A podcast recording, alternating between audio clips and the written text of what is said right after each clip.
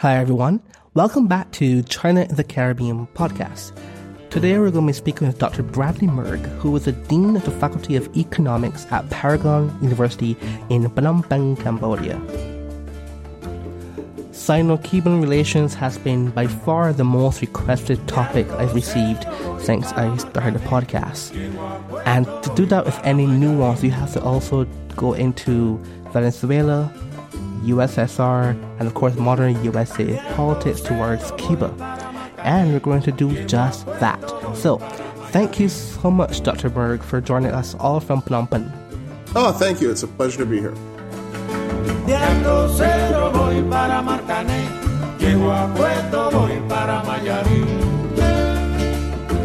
One of the pronounced differences between Caribbean foreign policy and US foreign policy is Cuba all the Caribbean countries have pretty good relationship with Cuba, but the US does not, to put it mildly. So what accounts for the protracted acrimony between the US and Cuba that even extends to, well, today? The U.S. and Cuba, yes. Well, ultimately, its relations fundamentally changed following the entry of President Trump into office.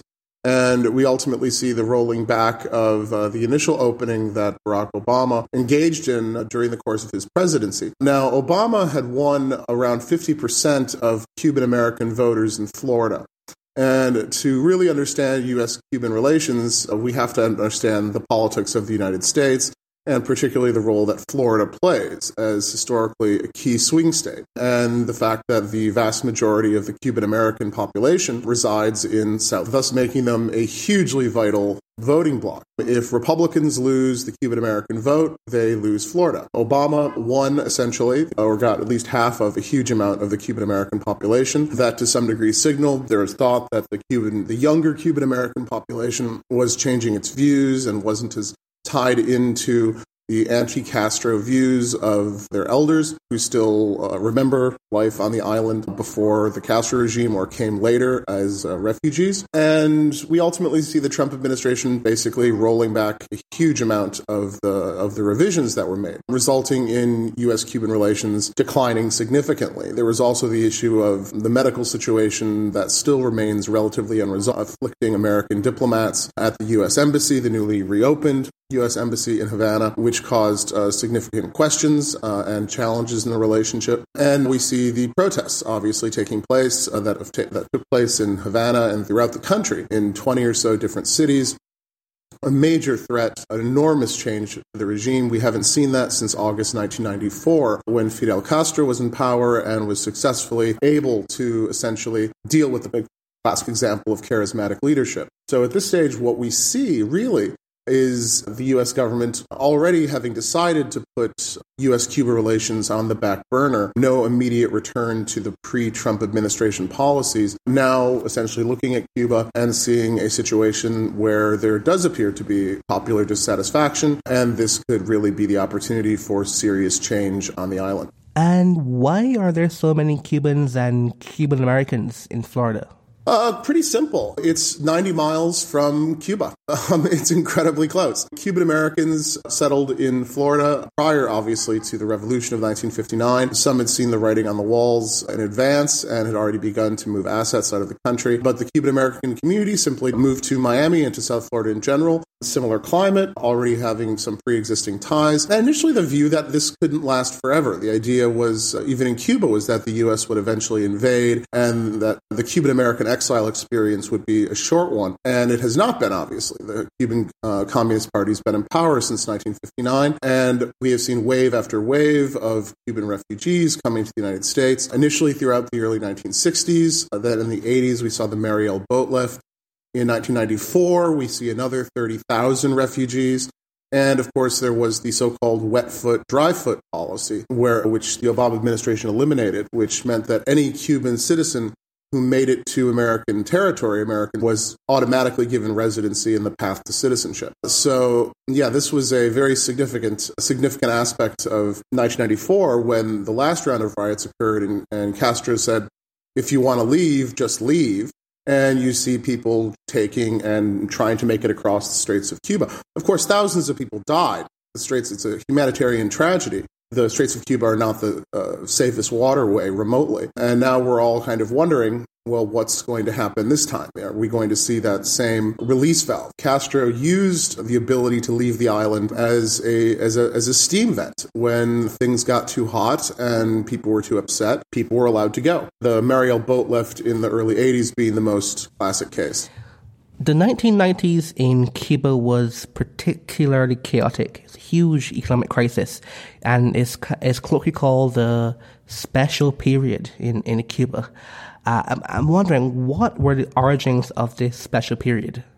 The special period roughly runs from 1991 until 2000. And it's the period where the Cuban economy basically collapses following the end of the Soviet Union. Cuba had long been uh, a client state of the Soviet Union. Really, in 1965, 1966, it it makes its choice of the Soviet Union over China, obviously not choosing the United States. And so when the Soviet Union falls apart, the Soviet Union is no longer able to provide those items that Cuba relies upon. And it's not, uh, the main one, of course, is oil. And this is what kept all of Cuban industry, Cuba's industrialized agricultural sector, Cuba's transport system, all of this was entirely dependent upon Soviet oil exports. And when those came to a halt, what we see is a decline in GDP of 35%, which is almost, in, uh, for us today, when we think about the last year or two, a GDP decline of what, 2 or 3% in the great financial crisis and everyone screaming a decline of negative 35% is, is almost impossible to fathom. Imports and exports fall by 80%. Food consumption's cut back to roughly one fifth of what it was, and the average Cuban loses about uh, nine kilos, about 20 pounds. Starvation's avoided, but there's a huge amount of hunger, there's malnutrition, and there are still long term effects today on the Cuban population from, from this time period. And people remember it very, very, very negatively. The number of times I've spoken to Cuban economists and Cuban colleagues who've said, We're not going through that again. We went through it once, and no, where are we doing it again? It's, it's, it's simply uh, not something that we're prepared to do.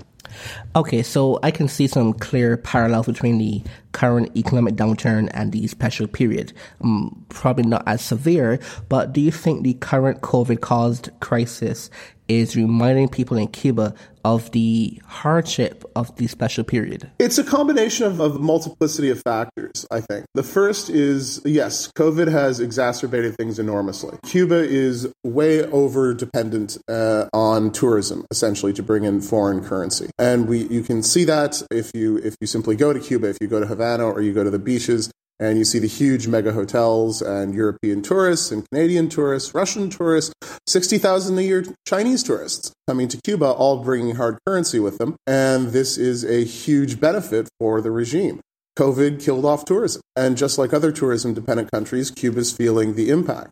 But it's exacerbated by a couple of other factors. The first being Venezuela's decline in its ability to support Cuba at the level it was supporting Cuba previously. At its height, Venezuela was exporting around 100,000, it was, I can't, recall the specific number, it was something like 100, 100,000 barrels of oil per day to Cuba. And a significant portion of that, about half of that, was sold abroad to earn the regime hard currency. The remainder was used to keep the economy going. Today, the number is somewhere around less than 30,000 barrels, if even that, as the Venezuelan oil sector continues to decline. But Cuba and Venezuela today still do maintain a, a, a, a transactional relationship. They're far from the height of the relationship under Chavez. But Maduro does, uh, President Maduro in Venezuela does understand and see the realities of the importance importance of the relationship with Cuba, both for Venezuela's influence in the in the Caribbean as well as for uh, his own regime's internal security. So the Venezuelan decline in oil exports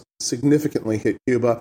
Combine this with COVID, and then combine this with a regime that's been fundamentally unable to implement a model of reform that's been workable. It's usually referred to as two steps forward, one step back. And even though the current president, President Diaz Canel, sees himself, at least he sees himself, as something of a reformist, there's quite a significant amount of internal challenges within Cuba to fulfilling that reform. And there are entrenched interests in Cuba that are doing quite well out of the current system, particularly the Cuban military.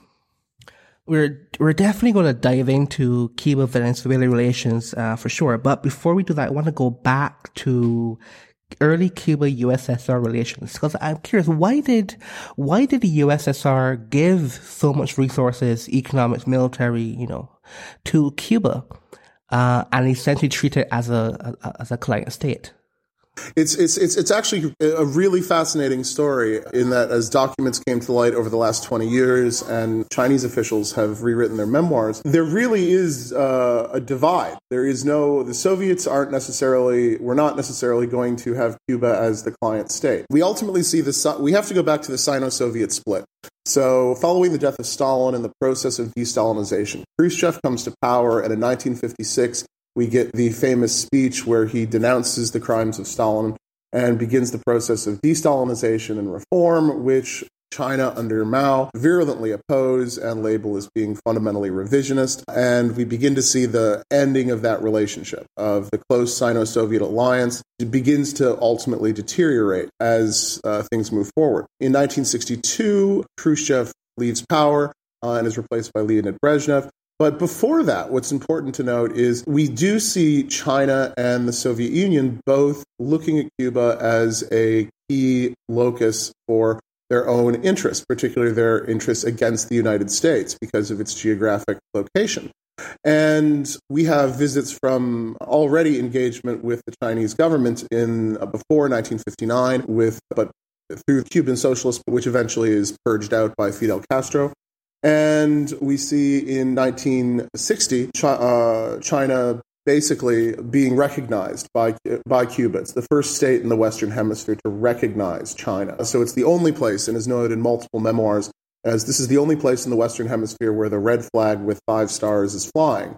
And we see Shen Jian appointed in 1961 as the first Chinese ambassador to Cuba, just to illustrate the level of importance that China placed on Cuba. He had previously been ambassador to India, so he's moving from an incredibly high ranking posting to one that China clearly and very strongly valued. And we do see Chinese aid and assistance enormously develop in the early 1960s. And really, through uh, Chinese purchases of Cuban sugar, Chinese exports of rice. In 1965 is really the peak of the relationship with $225 million in trade between China and Cuba, second only to the Soviet Union, but accounting for 14% of Cuba's total trade. China is providing military assistance. It provides Cuba with its most advanced anti aircraft weapons. And some analysts have looked at it, and one of my favorite uh, quotes is that Fidel Castro's heart was in Beijing, but his stomach was in Moscow and that ultimately we do see a lot more uh, and a lot stronger parallels between the development and the approach taken by the Cuban Communist Party in terms of hearts and minds, social transformation, than we see in parallels to the Soviet system. It's it's quite interesting to look at some of the events that develop in even Cuba's revolutionary offensive that took place from 68 to 71 has strong parallels to the Chinese uh, Cultural Revolution. This is even after the, the split. What all ultimate, what we ultimately see is the Soviets are simply able to offer more to Cuba. China's not able to compete. It's, it's, it's not able to provide the military hardware. It's not able to provide the economic support that's required. Now, Castro had thought, as this as the Sino-Soviet split had, devi- had had really become intense in the early '60s, that he would be able to play a major role, that he could play the mediator role and bring them back together and I mean, sort of cement his place on the world stage and resolve this. When Castro dies or is removed from power, he thinks, "Oh, well, this should resolve things, and and things will get together." And he, it's one of his major mistakes in office is not grasping that this was not a dispute between Mao and Khrushchev, this was a dispute between two fundamentally different systems and two countries that were competing for control over global communism. And things really fall apart by 1965, where we at the, uh, where we see Castro making public, vehemently anti-Chinese speeches, while Soviet provided military hardware is parading across in the in the main uh, square in Havana. And ultimately, in, 19, in March of 1966, as, as relations continue to deteriorate, Castro makes a speech that just ultimately is, is openly condemnatory of, of China. Hmm, why, why is that? Trade negotiations basically fall apart. Something that was called the rice affair, where Cuba goes and asks China for X amount in terms of rice exports to feed the population. China says no in light of the decline in the relationship, and the split occurs. The split uh, is is fundamental at that point, and there's and there's no going back. Cuba's chosen the Soviet side. The Soviets are able to provide more assistance, and even though there were significant figures, uh, the most prominent being Che Guevara, who would be the most pro China of any of the senior leadership. It's often been discussed that Che Guevara was very much pro China, Raul Castro much more pro Soviet, in the Soviet camp, and sort of Fidel, with Fidel eventually making the decision based upon the economic realities of, well, the Soviets can give us more. And, and at the same time, he also looked at China which at that point, especially during as the as we move into the Cultural Revolution period, 66 to 76, where China's very actively intervening in the politics of revolution in Latin America. And this does not sit well with Castro, who very much sees himself as the undisputed leader of revolutionary communism in Latin America. And seeing China becoming. Uh, okay, so uh, in what way was China intervening in these Latin American revolutions? It would be supporting particular factions. It would be attempting to basically uh, move communist parties away from support for the Soviet Union and uh, towards support for the Chinese side. Essentially, the Sino Soviet split and Sino Soviet competition was globalized. And and as China supported various entities in Latin America, this caused an enormous amount of anger on the part of Castro, who essentially saw it as stay out of my, this is my world, stay out. And this really solidifies, solidifies the divide. And at that point, we see this enormous downgrading in relations into one of base, basically gritted teeth, mutual hostility until relations begin to rebuild following the end of the Cold War. But it's, it's, it's a story that's a lot more complex uh, than most most people are aware of, just seeing the huge role that uh, the number of back and forth delegations in the early 1960s, the various meetings with Zhou Enlai and with Mao that did take place, and China's real view that this was a relationship that was vital and that it thought it could maintain, but ultimately it's it's unable to do so. I think most people are familiar with the Cuban Missile Crisis, with the Cuba USSR US standoff, but I think it's not that usually discussed about the Chinese part of this conversation where Mao, he, you know, coming to the end of the failure of the Great Leap Forward, he pivoted his foreign policy about, you know, international communism and he used the failure of the USSR to defend uh, Cuba's right to have the missiles as a wedge to put his foreign policy proposal back to the uh, the, the front line. And he used this in against, for example, Deng and uh, Deng Xiaoping and and Liu Shaoqi against their more reform-minded aspects in the in the party and he, so he used Cuba as a flashpoint to say he still has the better version of the foreign policy. And when Cuba did actually play out as he said, where the USSR is no longer fit for purpose, it gave him more of a domestic ground to stand on.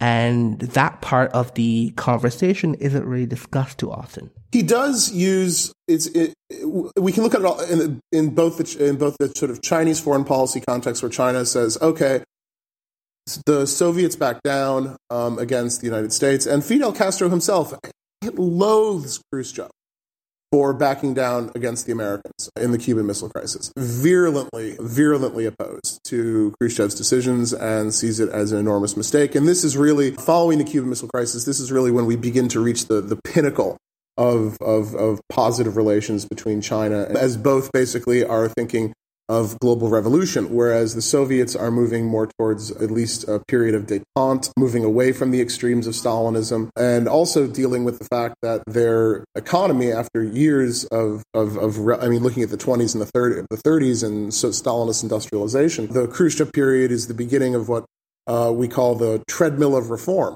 where the Soviets are really trying to find a way to make the system work.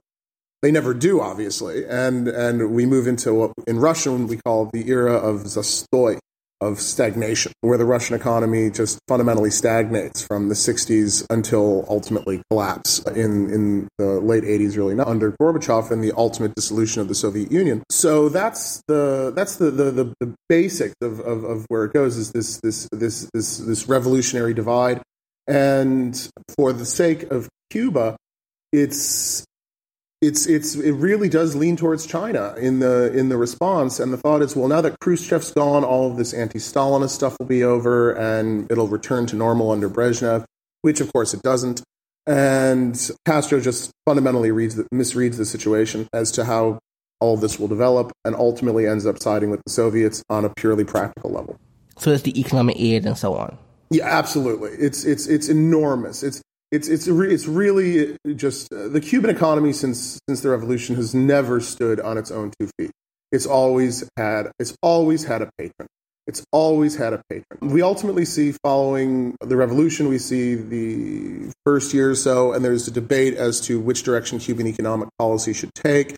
Should it take a gradualist approach, which some people in the party were advocating, and others saying, oh no, we need to plow forward and follow the Chinese model as revolutionary as possible? This is very much Che Guevara's economic, which was developed. And because of the view that, well, on one side you have folks saying Cuba's not ready for communism. On another, you have, well, this is we should we should take the revolutionary road and we should take this as extreme as possible. But Cuba is ultimately fully dependent upon external patrons for its entire economic history. And when it doesn't have one, scary things begin to happen, which goes back to when we were discussing the question of the special period. And when the Soviet Union wasn't there, 91 to 2000, and then who steps in? Venezuela. And things begin to get significantly better because of huge amounts of oil. Venezuela and Cuba. So Venezuela, for for a while had ambitions of, you know, geopolitics in the Caribbean. This goes back to, you know, Rafael Caldera, former president of Venezuela back in the 70s. He had a foreign policy of Caribenio, which is like a counter somewhat to, uh, similar to the Caribbean Basin Initiative from the US, similarly, but he thinks the Venezuela is truly a Caribbean state, so he has more, more um, claim to the Caribbean supremacy. But in, in that vein, why did Chavez give so much money to Castro? Was it because of a larger geopolitical grand strategy? Was it because of ideology of socialism? We are both together in the struggle against imperial powers, or was it something something else? It's a great question because uh, a lot of folks look at the relationship and see it as yes, they do. So Hugo Chavez first goes to Cuba in 1994, and this is not. It's he doesn't really become much in the eyes of the Cuban government until he assumes the presidency, until he takes until he takes power. At which point Castro um, almost acts as a father figure to it in terms of how he should how he should operate, what he should do, etc. The key moment, the ultimate major moment, is in 2002 when there is an attempted coup against against against Chavez.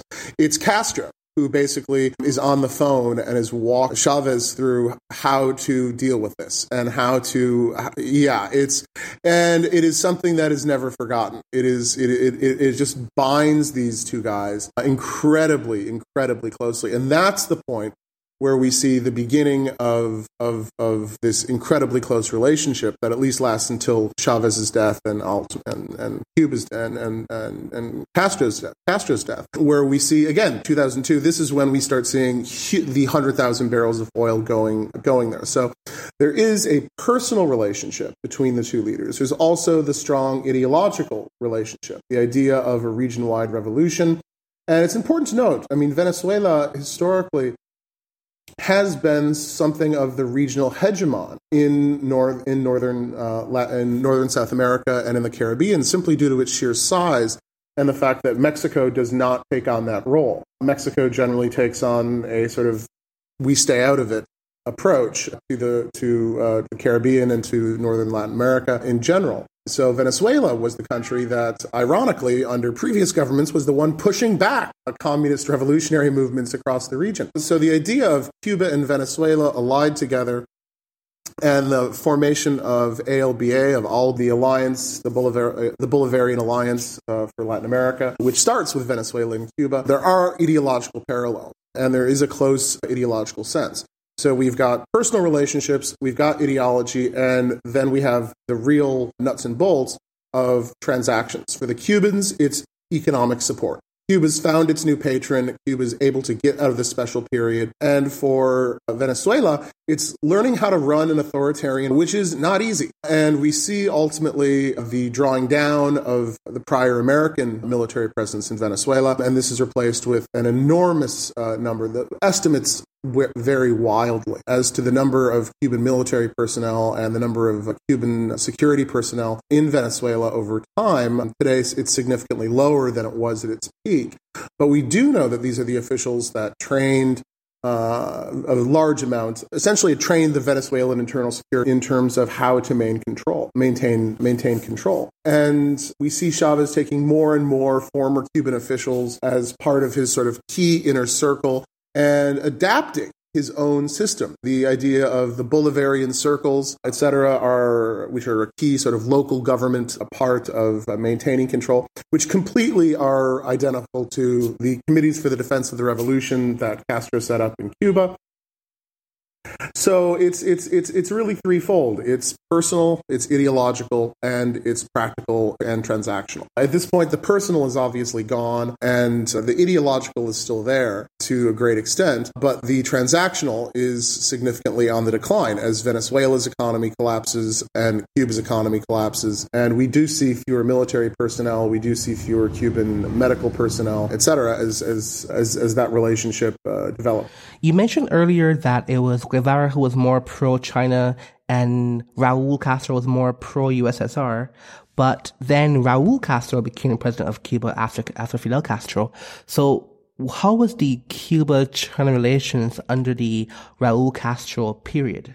We see the we, we see the relationship. There's really no one. It's hard to date when we sort of see the improvement of the relationship. It's uh, in in between the two. We see in the 90s and the 2000s and so on and so forth as China sort of expands globally. We do see a gradual improvement in trade and in investment over time. It's not really though until the last so it would be the Raul Castro years, the last decade or so where we start seeing uh, significant trade with China becoming in recent years one of Cuba's uh, top 5, I believe the last year or so, the top three partners.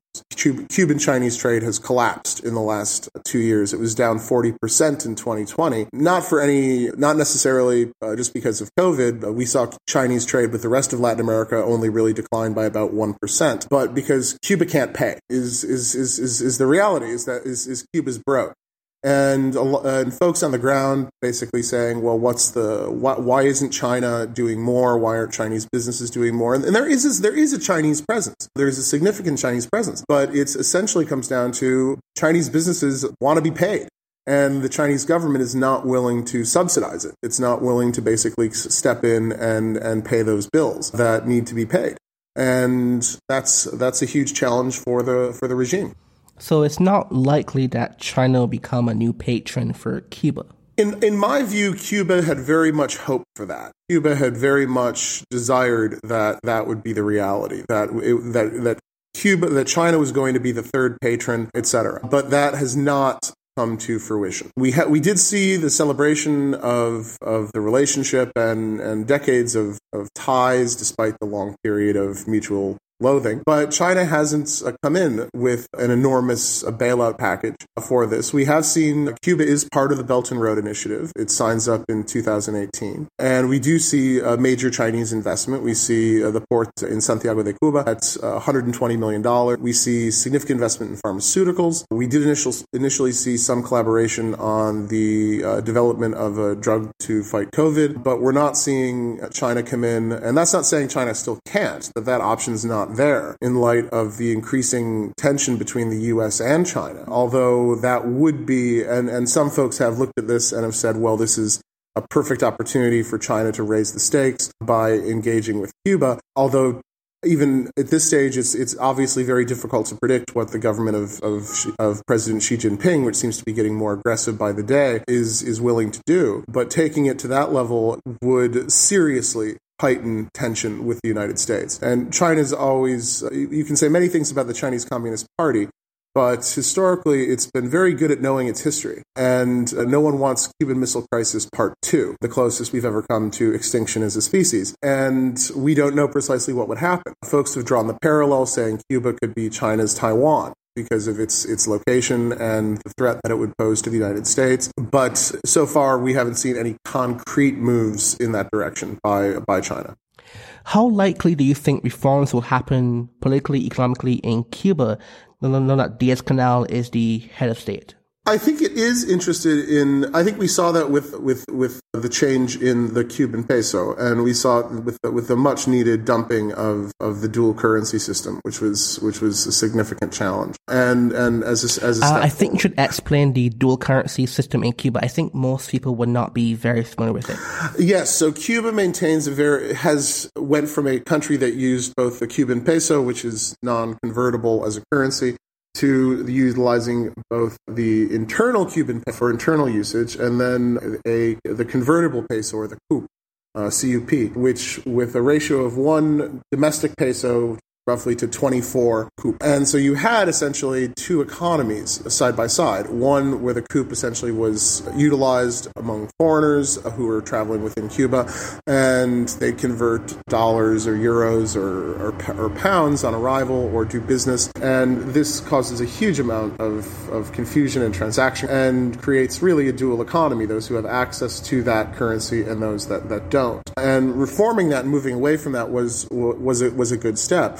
But overall, I do think the regime would be is open to reform, or is at least realizes that uh, it's the current model isn't working, and there, and that we are in something of special period two. And I and and and the the the the riots we've seen in Cuba, the protests are are partially an outcome of that. There's there's several other factors as well. But the other challenge is is the as the Cuban economy did make some changes in the 2000s. Most of foreign direct investment is heavily filtered through the uh, the Cuban military, and if you if you look at the beautiful hotels that tourists stay in, these are owned by branches of the Cuban military, and Cuban military officers have very much done quite well out of this out of this new system. And uh, so there are significant impediments to reform. There are key key factions that do not want to see change. So there is Cuba's own internal politics of is it will it be able to carry this out? It never did it in the 1990s. Everyone thought that that, that it was going to have to do it, but then it found a new patron in Venezuela. So it never had to really make the reforms that, that the Cuban economy requires to, to function there's quite a lot of discussion on the embargo, the U.S. embargo on Cuba. How sound is the argument that if the U.S. lifts the embargo, then the Cuban economy will be able to recover? Do you give any any credibility at all to, to that argument? Is is the embargo a good thing? In my view, no. I think the embargo's been ineffective. It's it's it's something that I, I personally support uh, repealing. But the United States is not the only country in the world that Cuba can trade with. There's over 190 other countries that Cuba can engage in economic relations with. And placing all the blame on the United States, I think fundamentally misreads and ignores Cuban economic history. That Cuba didn't make the reforms that China and Vietnam made in the 1990s. It didn't open up. Its its process of privatization was incredibly helter skelter back and forth. Some things are open for private investment, then sometimes they're closed with no consistency whatsoever. Cuban business practices have been noted widely as being just uh, so off the charts inconsistent that foreign direct investors are regularly scared away. So is the US embargo something that has had a major impact? Not not particularly. It's it's it's it's not it's a great argument that the regime consistently relies on, but that oh, it's all the it's all because of the embargo. It's all because of the embargo. Um, well, the history doesn't really show that. The, the history seems to show that uh, it's sort of the old Soviet joke of, of oh, agricultural production's just been bad because we've had 70 years of bad weather. Um, and that's why the grain harvest's been so poor. But the Cuban economy doesn't, uh, should be relatively consistent if it's all about the embargo. If the embargo is the single overwhelming determining factor, we shouldn't see special period one and special period two, which was what we're in, we're in now. Rather, we're seeing, we see an economic model that doesn't work and that's reliant on sub subsidies. And the removal of, of, of, the U.S. embargo would have a positive effect. It would have a positive effect, but also could cause enormous destabilization for the regime re- regime as well if we decide to fully open. I mean, you want to fully open Cuba to U.S. trade and investment and 2.5 million Cuban Americans. What that could do in terms of the divide in Cuba, in terms of Cuba's own internal politics. Reform is incredibly difficult to carry out and maintain control and even lifting of the embargo and a full lift of the embargo and a full opening to American investment would create further challenges to the regime, just as the introduction of the internet and, and social media is a key factor in the, in, the, in the riots and the protests, as information is now able to spread much more rapidly, which is also an aspect that hasn't been, uh, well, the, well, the economics of contemporary Cuba I see as a key of, of current events in Cuba the fact that uh, you now have smartphones and access to social media, this is a enormous change, and it's not something where the government can immediately put a lid on things. Cuba is one of the last five officially communist countries. I'm curious how the other ones think about Cuba. Uh, are, is there any like strong economic relationship between them? So we've got, we're down to pretty much, okay, let's start with the easy one, Laos, where, yeah, no, Laos does not have a significant relationship with, with, with Cuba. It's a relatively small landlocked country, and while I'm sure there's party to party contact, etc., there's economic relationship or otherwise is, is minimal.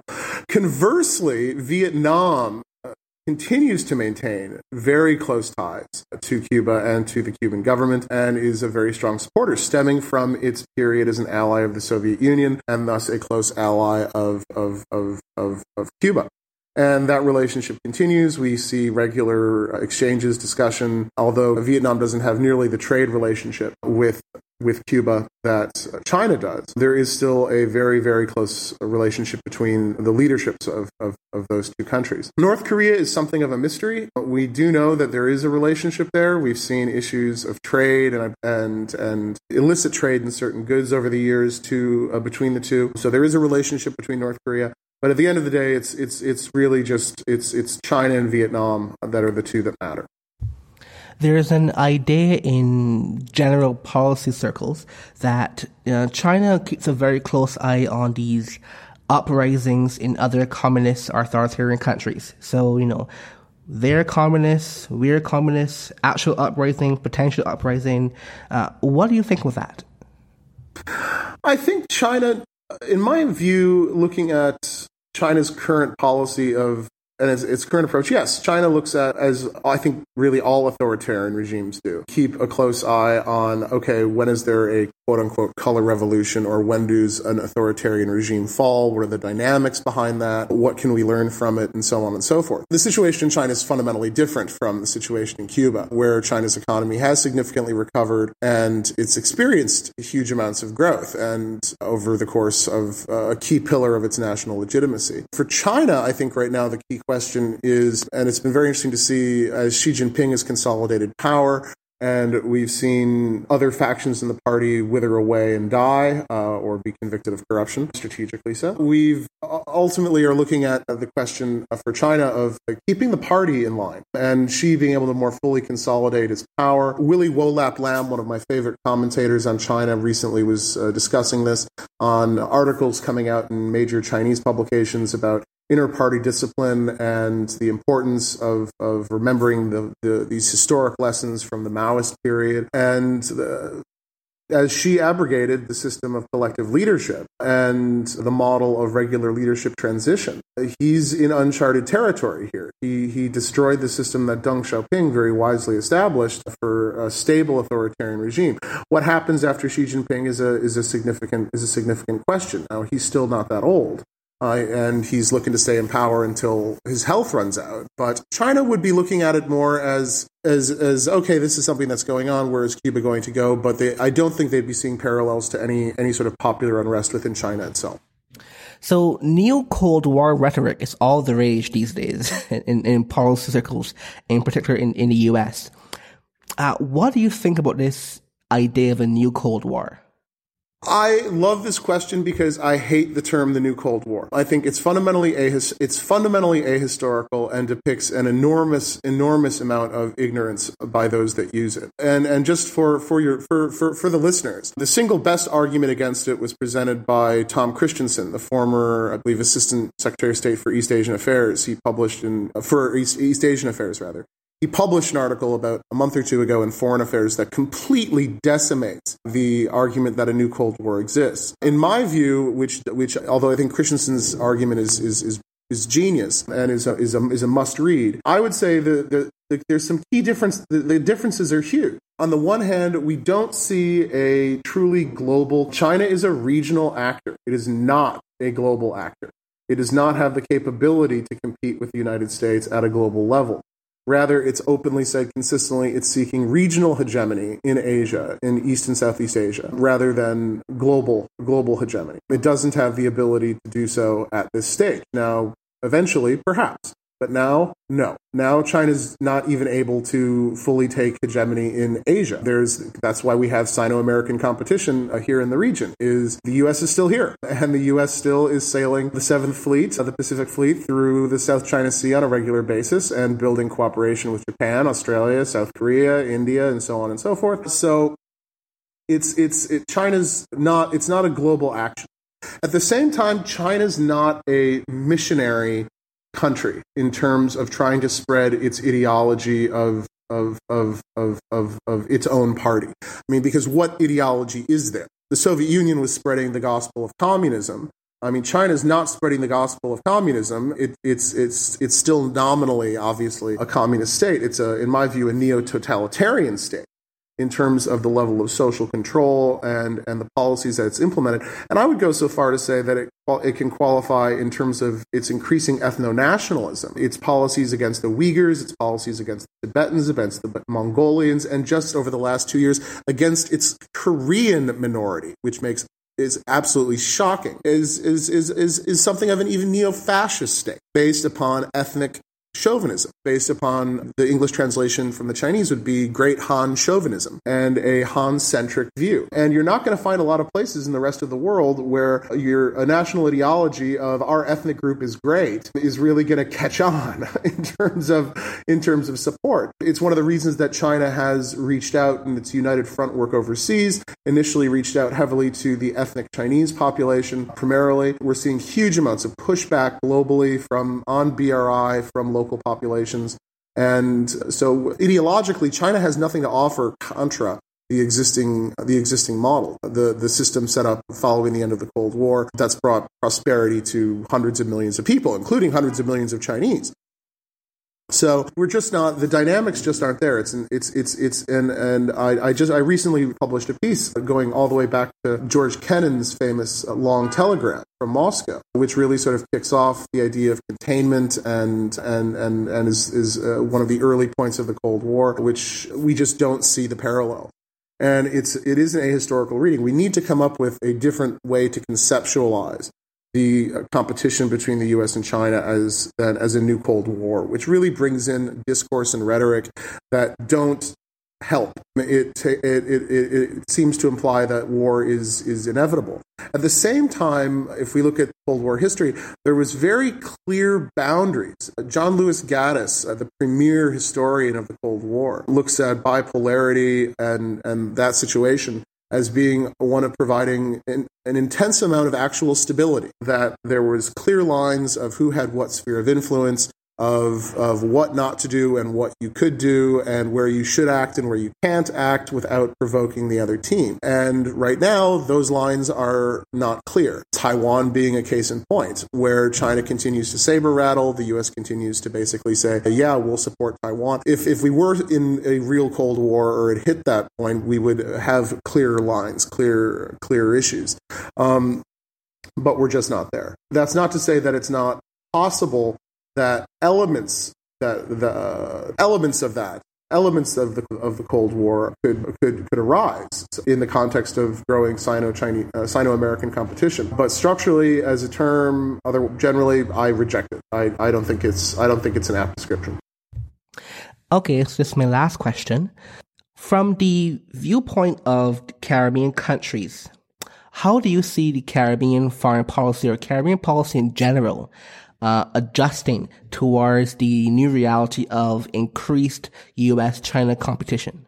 I think it's going to be interesting. The U.S. is now talking about, and it was really interesting to see initial discussions of the U.S. finally developing a real Caribbean policy, in that the U.S. has not had a serious Caribbean policy for quite a lengthy period of time now. I can't even recall the last time I would I could view a U.S. Caribbean policy that was coherent as opposed to sort of ad hoc and responding to various issues. But issues in the region itself, in in in, in Haiti as well as in Cuba, have put this to the front burner, even though it was already being discussed. For you, for the context of China, China obviously has extended BRI into the region, and that is and uh, Huawei, of course, the continued question of technological competition We'll likely see both China and the U.S. continue to make the argument of we're not asking anyone or demanding that anyone pick sides, while countries very much feel that's not the case, that they are being pressured uh, by both sides to, to choose which which block they're going to go with.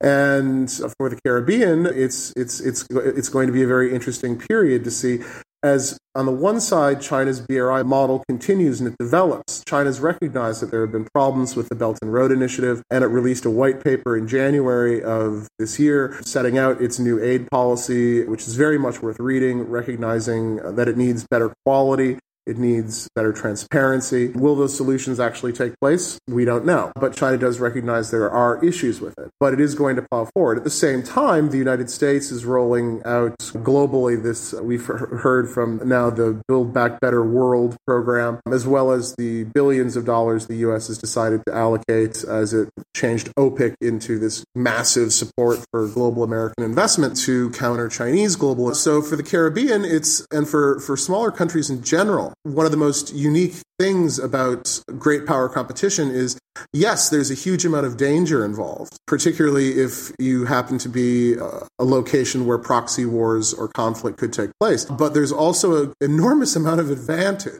And if we do look back, I think one of the only areas, saying again, there are lessons we can learn from the Cold War that are applicable today.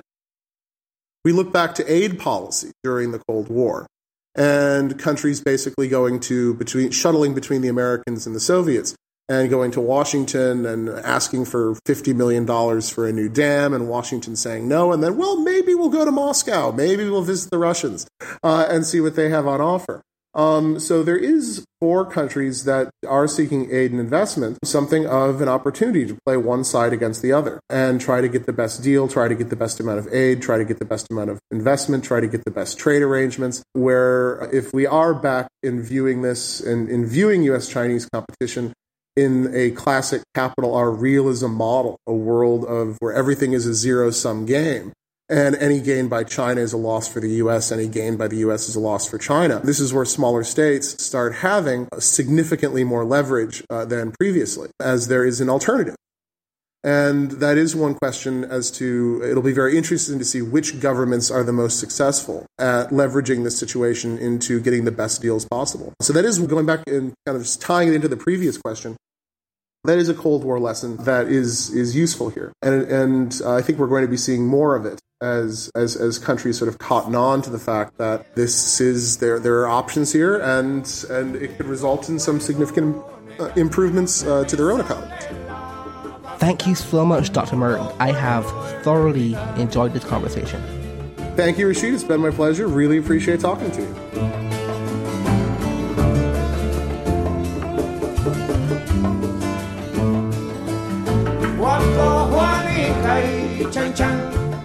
Mar arena, como sacudía el jibe, a chan chan le daba pena.